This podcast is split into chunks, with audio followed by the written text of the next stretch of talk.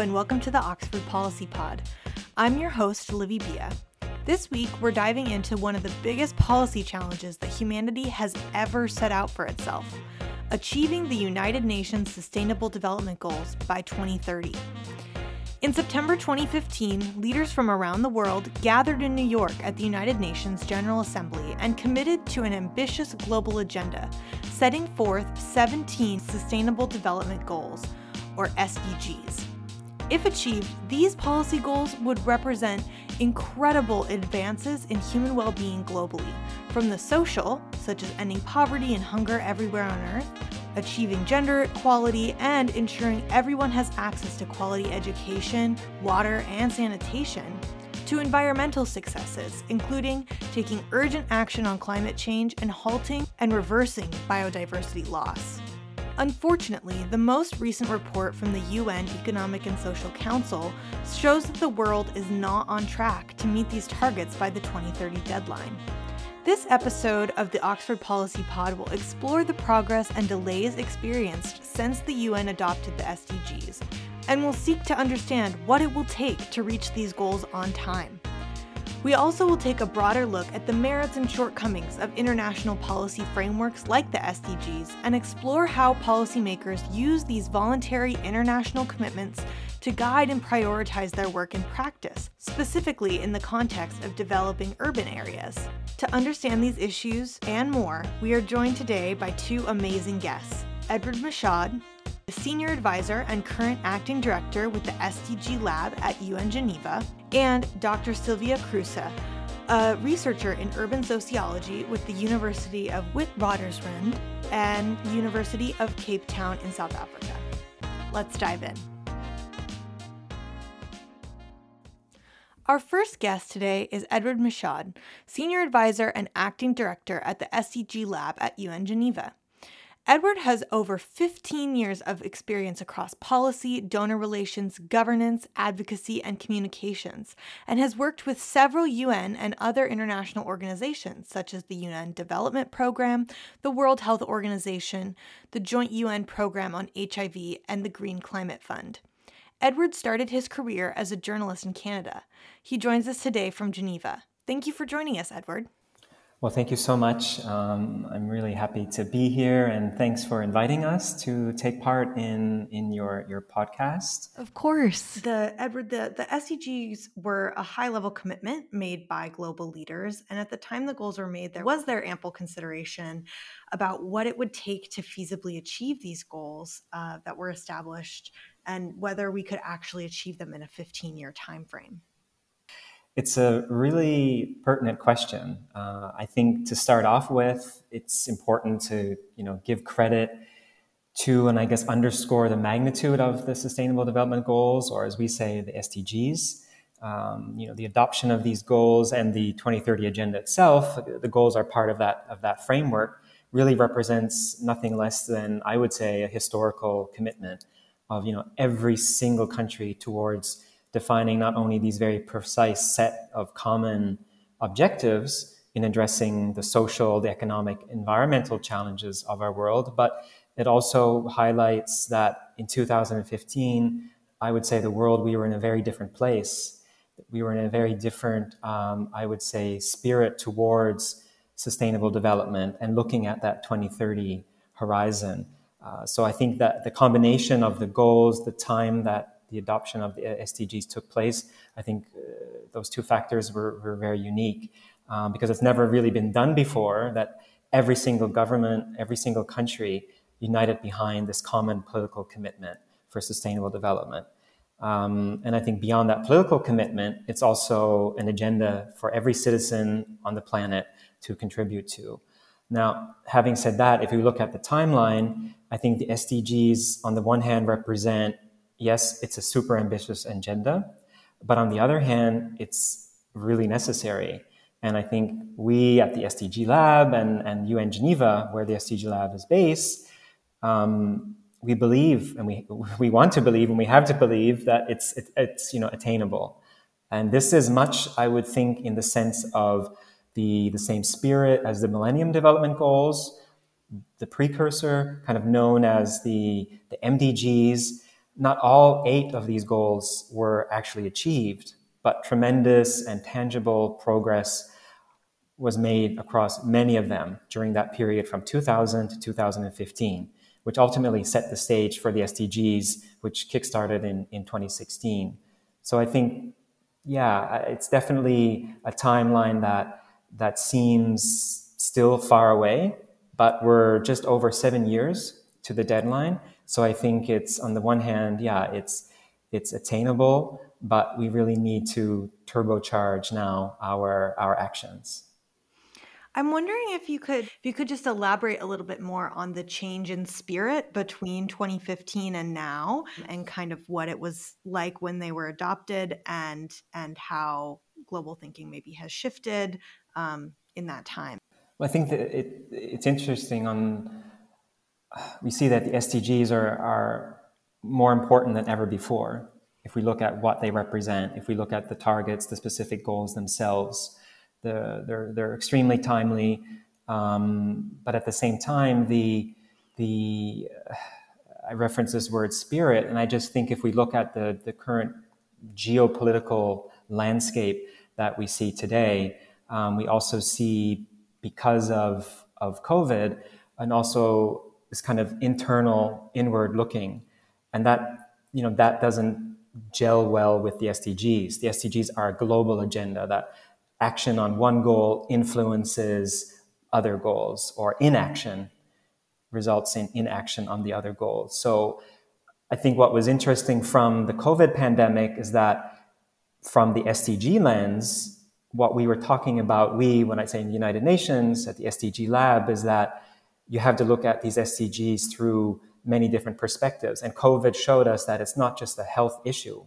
COVID resulted in a social issue, an economic issue, that you couldn't just treat COVID by looking for a vaccine, but you needed to have social economic measures. You need to find ways to support people who, who temporarily lost their jobs or who uh, needed additional care at home. So all of that showed this kind of integrated nature of sustainable development. And the fact that in 2022, we're seeing governments, a number of governments, a number of states want to turn inwards in terms of their approach, in terms of supporting multilateralism or multilateral cooperation, that kind of is worrisome, especially when we need to have more of an integrated approach, especially when we look at big issues like the climate crisis. So I think that spirit that we saw in 2015, also leading to, to the Paris Agreement, all of that kind of feels like a long time ago. Yeah. For, uh, uh, so I think that's what I what I mean there is I don't know if the SDGs, if they were put forward today in 2022, would we mm-hmm. receive the same level of support, the same level of enthusiasm that we witnessed back in 2015 when they were adopted. That makes total sense, um, and is is also you know concerning because the the pandemic showed us how integrated all of our countries are, and that we can't you know just achieve something through through bilateral or or domestic work alone. So. Um, on on that note, I think one thing that we'd love to talk about is um, the translation of these goals, these high level goals, into implementation of policy on the ground. We have a lot of policymakers in different places. Um, uh, around the world listening in um, and we really are trying to understand you know how do actors in geneva or new york you know our, our, our un centers really think about uh, their relationship and collaboration with states and localities who are implementing on the ground that's a big question. we could probably use the, rest of the podcast time to, to, to delve into that. But I think what, in terms of Geneva and New York as, as being two kind of key main hubs of the United Nations, but also there's Vienna, Nairobi, Bangkok, um, um, Addis, etc. I think what really is important is that the UN provides this multilateral platform for governments, and other actors, and I'll get to that in a second, to come together to review progress on SDG implementation. The SDGs themselves, the 2030 Agenda, this is, this is a non binding framework. Um, so that's important that there are other means and measures for governments and other actors to be held accountable. So one thing that the UN, together with with governments and other actors, civil society, etc., academia, one key element of this is this notion of SDG localization. And this is the, the process of, of looking at kind of subnational contexts. And if we think about regions and if we think about cities, particularly cities, mega cities around the world that represent countries in terms of population, how cities and regions implement the goals themselves, that's really important for ensuring that local challenges and, and needs are, are you know, taken into account and that these targets are brought down to, to local level, to community level, uh, and ensuring that really that that no one anywhere is is left behind, and that's kind of the key sentence of the 2030 agenda: leaving no one behind. Um, so governments and and kind of local governments they they look at the SDGs and they report uh, national reviews, subnational reviews, and also local reviews. And there's an acronym for that. You have the VNR, that's the Voluntary National Review, and then you have the VLR, which is the, the Voluntary Local Review. So again, the UN provides this, this platform, provides a mechanism to, to, for governments and other actors to, to, to highlight their, their progress, but really importantly is to look at the challenges and not only to just focus on look how great we are and look what we're doing, but these are the issues that we're struggling with. And are there other people, other other SDG implementers that are having the same issues that we have, and how can we we go forward together? And linked to that, next uh, well in July this year, um, there's the High Level Political Forum that takes place in New York. It's the call. It's the HLPF, another acronym.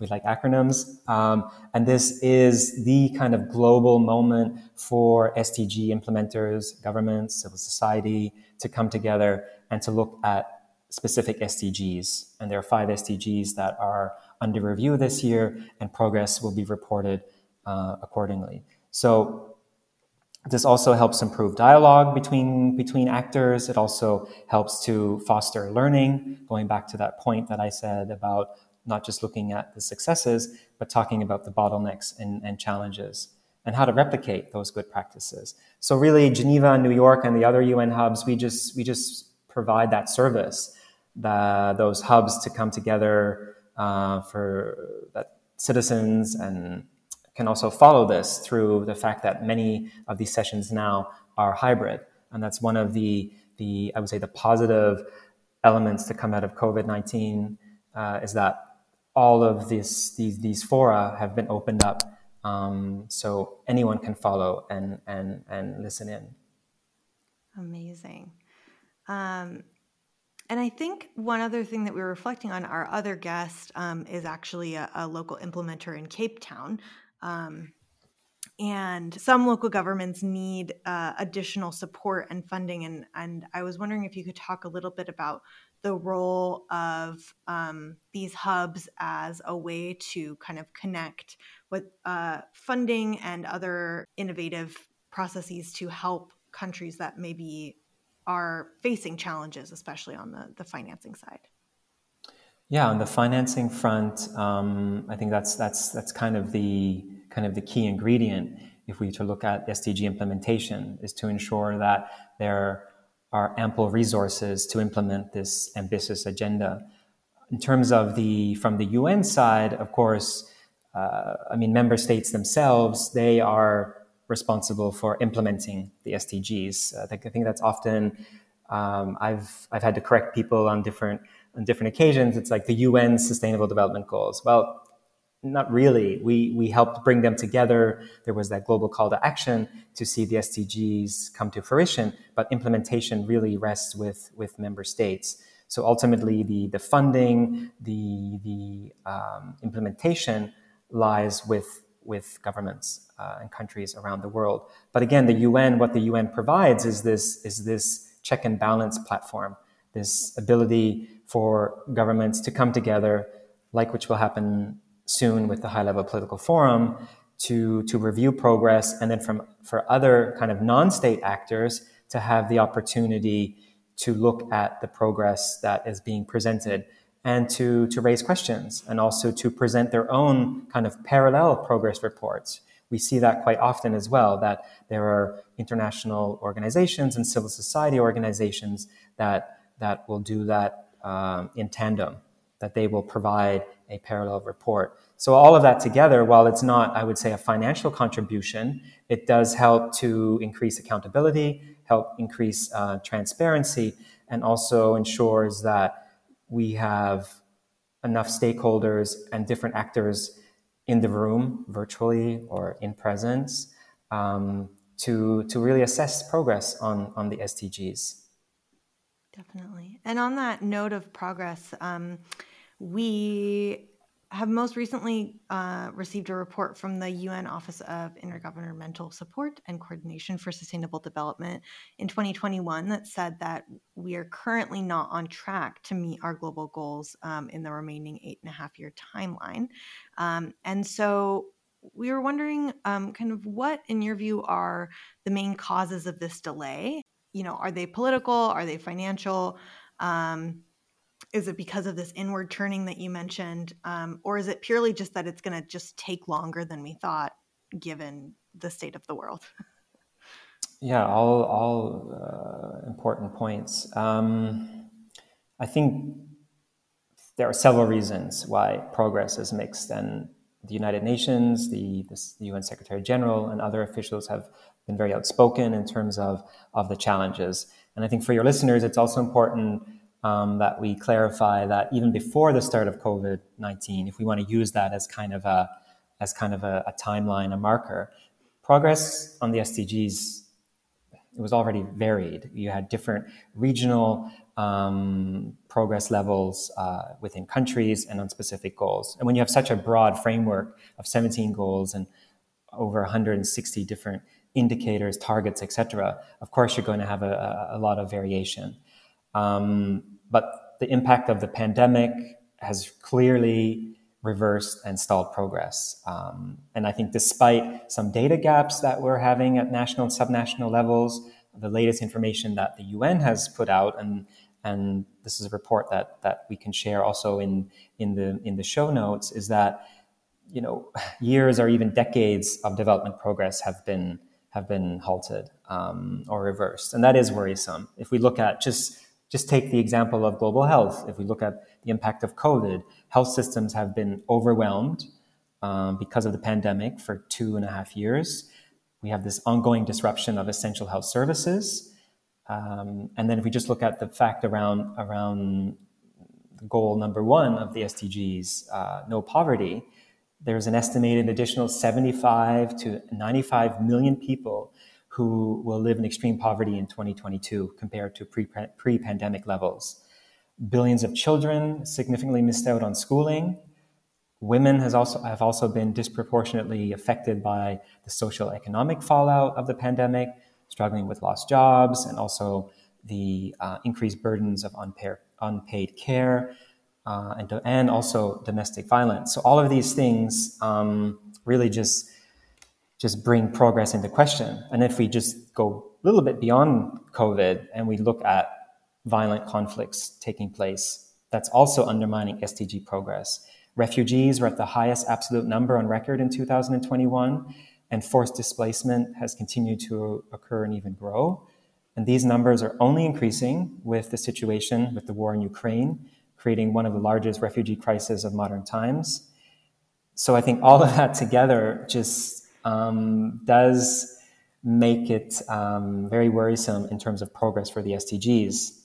And then if we look at the climate crisis, you know, based on current national commitments, global emissions are set to increase, not decrease over the current decade, which could lead to a climate catastrophe unless governments, the private sector, and civil society really work together to, to, to take immediate action. Um, so all of that, I mean, that doesn't paint a very rosy, nice picture.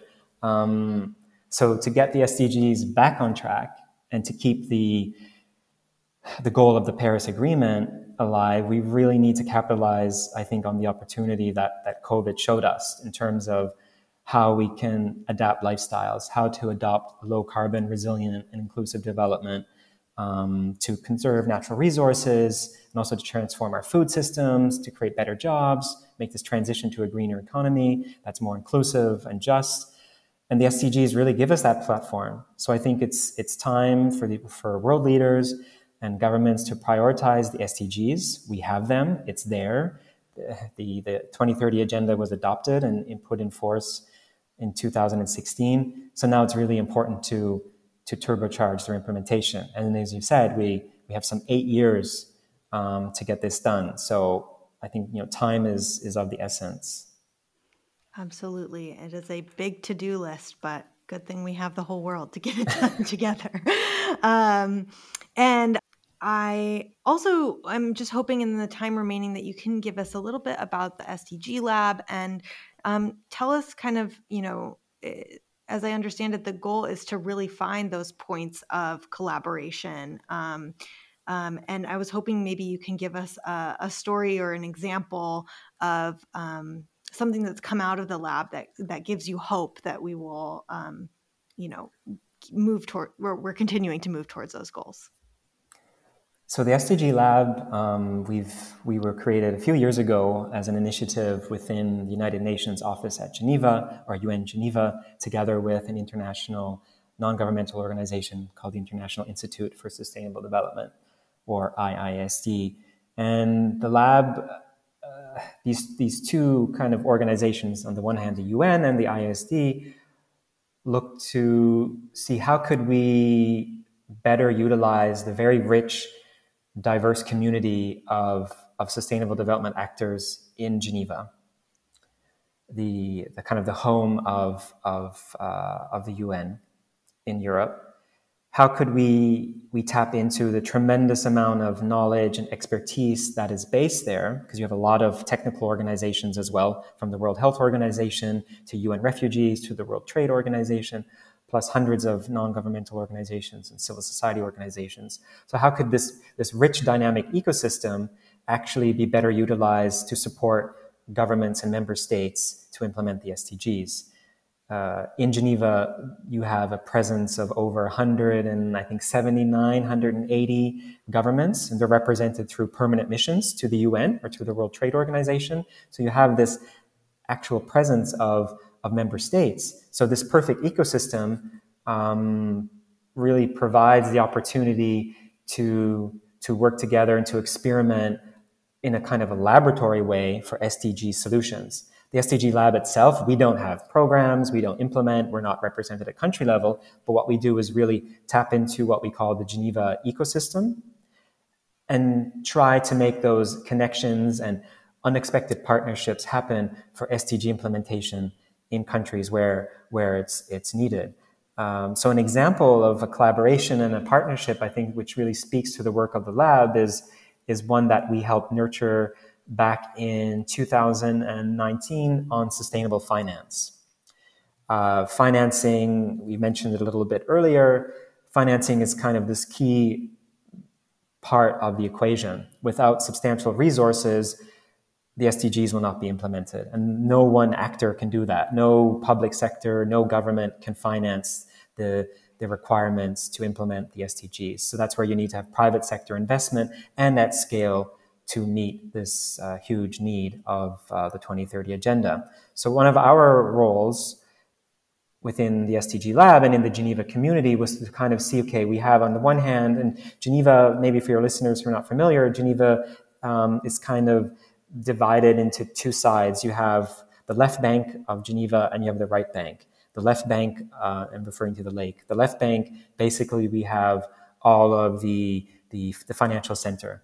We have banks, investment funds, uh, family offices, private wealth offices, etc. And on the right side of the bank, you have the international Geneva, which accounts the UN, civil society, governments, foundations, etc. So how do we have these two these two sides of Lake Geneva actually physically meet? How do we bring them together? Because we've heard from the sustainable development communities that we need financing for the SDGs. And then on the private finance side, there's this demand for, well, how do we invest in sustainable finance? How do we see the SDGs become a pipeline of investable deals that we can present to our clients? So our, our work with other partners in Geneva was actually to create this initiative called Building Bridges. So playing on the fact that there is this infamous bridge that connects both sides of like uh, of left the left bank and the right bank to actually make tangible contributions and partnerships for the SDGs. So this Building Bridges movement has now manifested into a, a week. Uh, the first edition, in terms of a conference, took place in 2019. In 2020, we had to put it on hold because of the restrictions related to COVID, but we were able to come back in late last year and we had the second edition of, of Building Bridges. The third edition will take place in October, and this partnership really highlights that you need to have a rich and diverse group of people come together, and you also need to have the commitment and the endurance to see this partnership flourish. I think many times when we speak about collaborations and, and partnerships, it takes a lot of time and it requires a lot of effort to, to nurture this. And very few organizations have that as their mandate but we do at the SDG Lab. So it's really important for us to look for these opportunities and to experiment, to be that laboratory, as I referred to earlier. So I think that's an, a good example of, um, of a partnership that we help flourish. And right now, we, we're very much still involved. We, we're part of the, the different levels of governments to bring the week together. But there's an entire um, I would say there's an entire community that's now taking it forward and bringing it into other dimensions and other angles that that um, are really promising to see. Wow, that's amazing. I, I love this, and it, it gives me so much hope for uh, seeing what can be fostered in the next eight years. So um, I don't want to take up any more of your time, but thank you so much for um, joining us today and sharing your expertise with our listeners. I know we all appreciate it. Thank you so much for the time that you've um, allocated, that you've given us to, to use your platform. That's communication is so important. And also just putting out that message that ultimately the SDGs are really about every single person doing something within their own scope, within their own level, um, to, to contribute to making these 17 goals uh, come to life. So, thank you again. We have now hopefully laid the groundwork to understand the international environment and ethos that developed the SDGs, where progress and collaborations are still happening. We will now pivot to cities, where many of the Sustainable Development Goals are being implemented on a daily basis through partnerships between local governments and communities. Our next guest has been supporting cities in South Africa to do just that. Dr. Sylvia Croese is an urban sociologist who is a senior researcher at the South African Research Chair in Spatial Analysis and City Planning at the School of Architecture and Planning at, of the University of Witwatersrand and research associate with the African Center for Cities at the University of Cape Town in South Africa. Dr. Croese has conducted extensive research on urban planning, politics, and governance through the lens of housing, land, urban infrastructure, and mobility, with a particular focus on the localization of global urban development goals in African cities. She has published widely on this work in major international journals, as, as well as three co edited books. She is currently working on the ERC funded comparative research project Making Africa Urban The Transcalar Politics of Large Scale Urban Development. Dr. Croese, thank you for joining us. Thank you for having me. Thank you for the invitation. Amazing. Um, before we jump into the SDG focus goals, I was wondering if you could tell us a little bit about your own journey to be studying the SDGs and kind of what um, has motivated and interested you academically about the topic. Yeah, um, it's been a few years now, actually. So, my work on the SDG started when I was working as a researcher with the African Center for Cities at the University of Cape Town in South Africa. Um, and they had been part of um, kind of a pilot project in the run up to the adoption of the SDG. So this was prior to 2015. Um, and that project looked at actually uh, seeing to what extent some of the specifically urban indicators that were proposed for SDG 11, to what extent the data was available at a city level to monitor those targets and indicators, uh, and to what extent they were appropriate and feasible. Um, so that was a project that the ACC was involved in uh, in the run up to the adoption of the SDGs. Um, and it consisted of a strong collaboration with the city of Cape Town. Um, and then um, kind of follow up from that initial project was then a wider comparative international project, which looked at the actual implementation of the SDGs post 2015. So I was part of that project. Um, and I had the opportunity to work as an embedded researcher within the city of Cape Town and kind of track the extent to which the SDGs were being uh, implemented and the whole process uh, in preparation for that. So that was a unique opportunity. Um, and then related to that work, uh, I led on a number of other projects looking at um, data collection for SDG monitoring in Angola and Mozambique. I worked on a policy level with global uh, organizations at the UN level with UCLG, the United Cities and Local Governments.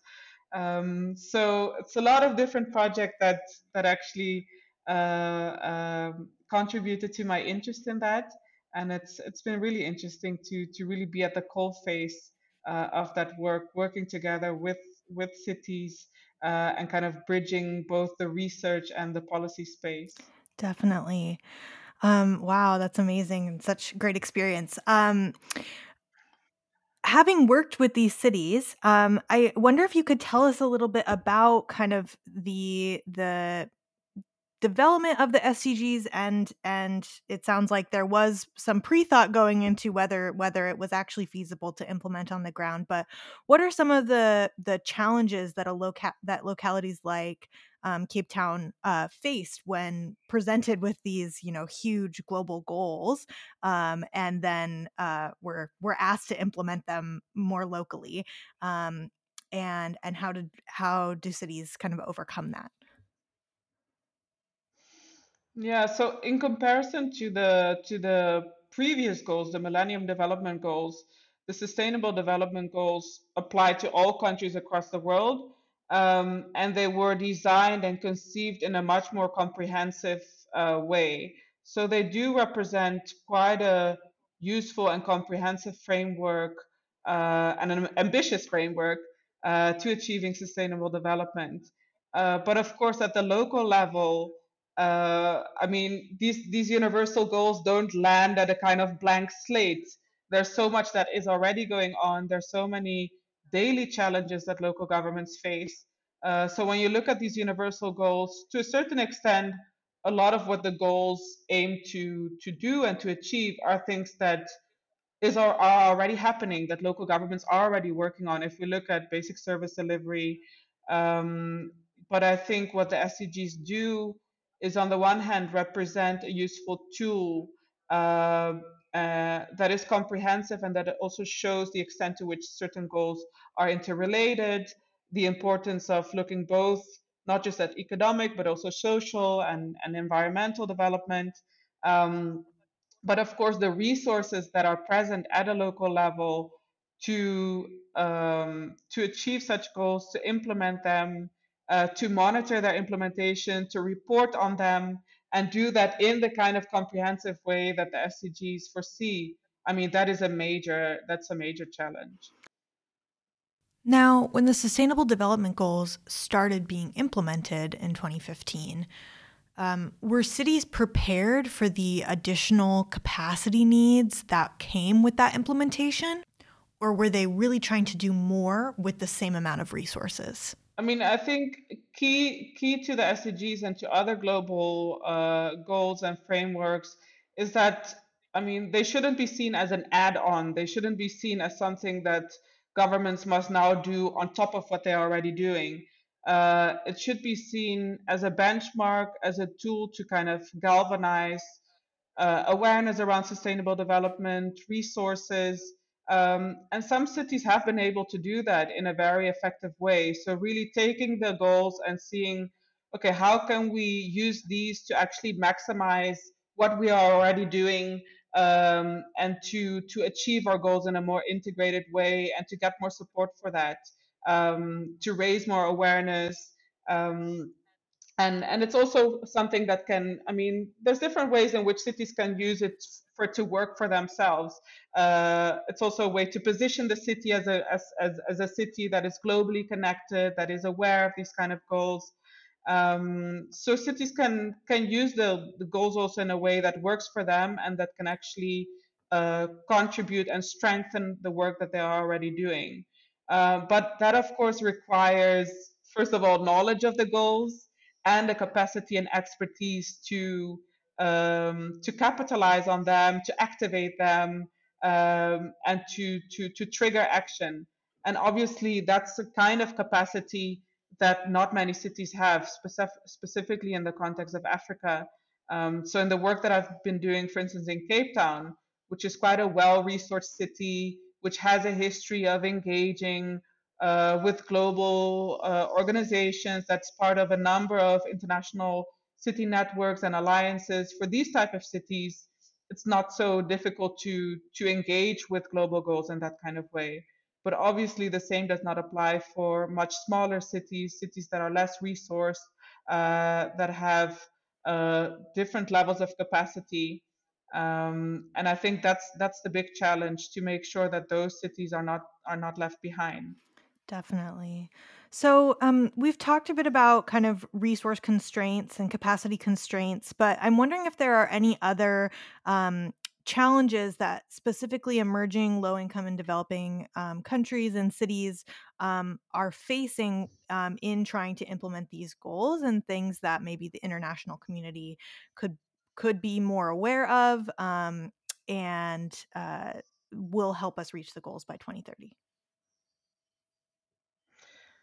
That's a very tricky question because, on the one hand, of course, we need more resources, we need more funding. If we look at some of the estimates for the the amount of uh, investment that is needed to achieve the goals, I mean, there's estimates that range from five to seven trillion US dollars a year to achieve the goals. Um, and and that's one thing, and we do need investment in infrastructure um, and in kind of the the hard infrastructure uh, to achieve the goals.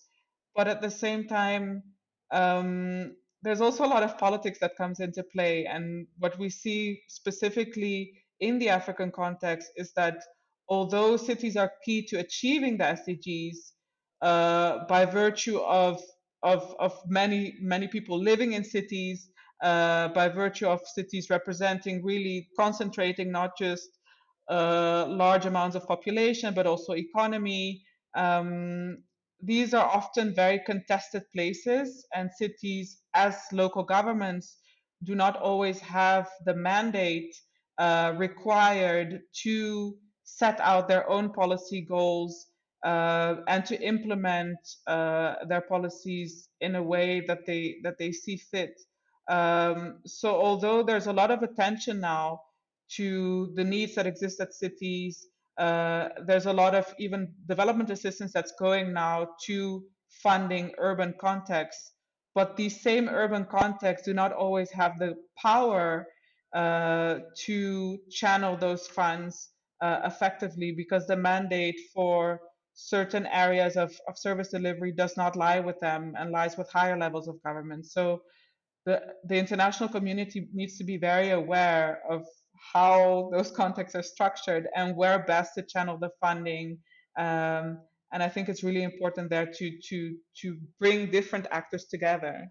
Definitely. So we've talked a lot around the role of cities in um, development and uh, and moving towards the SDGs. And I guess one question is: Would you say that that the focus on on urban development um, is what we'd call "quote unquote" the traditional approach? And um, is it uh, how would you describe the traditional approach or the the top down approach coming from Geneva and New York and you know the UN writ large? And uh, do you think that that is um, helpful for urban areas? Well, the focus on the urban as such is not necessarily traditional. It's actually relatively recent. Uh, so the whole fact that a standalone urban goal was included as part of the 17 SDGs, um, that is actually the result of um, a very strong lobby of local governments, of local government organizations to really remind the international community of the importance of local actors, of cities for meeting um, uh, sustainable development goals. And this goes back to kind of the lobby that started out uh, uh, around the, the Paris Climate Agreement. Um, so, in that sense, the focus on the urban is relatively new.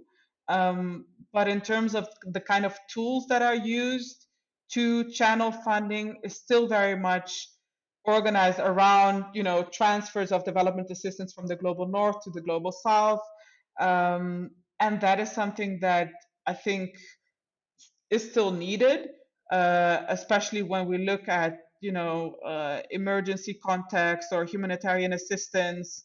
Uh, but i think we need to start exploring more kind of homegrown approaches and tools and ways to uh, to generate funding to to finance local development particularly at the urban level. Definitely. I mean i'm reminded we actually had uh, the former mayor of quito ecuador come and speak to our class and he was talking about how um, you know most funding availability is coming from to to national governments and that the availability to urban centers from the international community is um, not always present and and dependent on politics. So um, I totally right. hear that. Um, so I am you've done a lot of research about different approaches to implementing SDGs at a city level. So I'm wondering if you could kind of describe uh, top down, bottom up, and lateral, kind of what the differences are, who the actors are, um, and what the benefits of a lateral approach are. Yeah, so what we see in the context of Africa in the past few years, basically since the adoption of the SDGs, is either countries where you have a very strong and high level commitment at the highest level of national governments. So at the presidential level, prime minister's office, uh, pledging and committing to the importance of, of SDG implementation and creating institutional structures to enable uh, uh, achieving these goals. Um, so that's and there's countries for, such as Kenya, for instance, or, or Rwanda uh, that represent this this kind of top-down approach.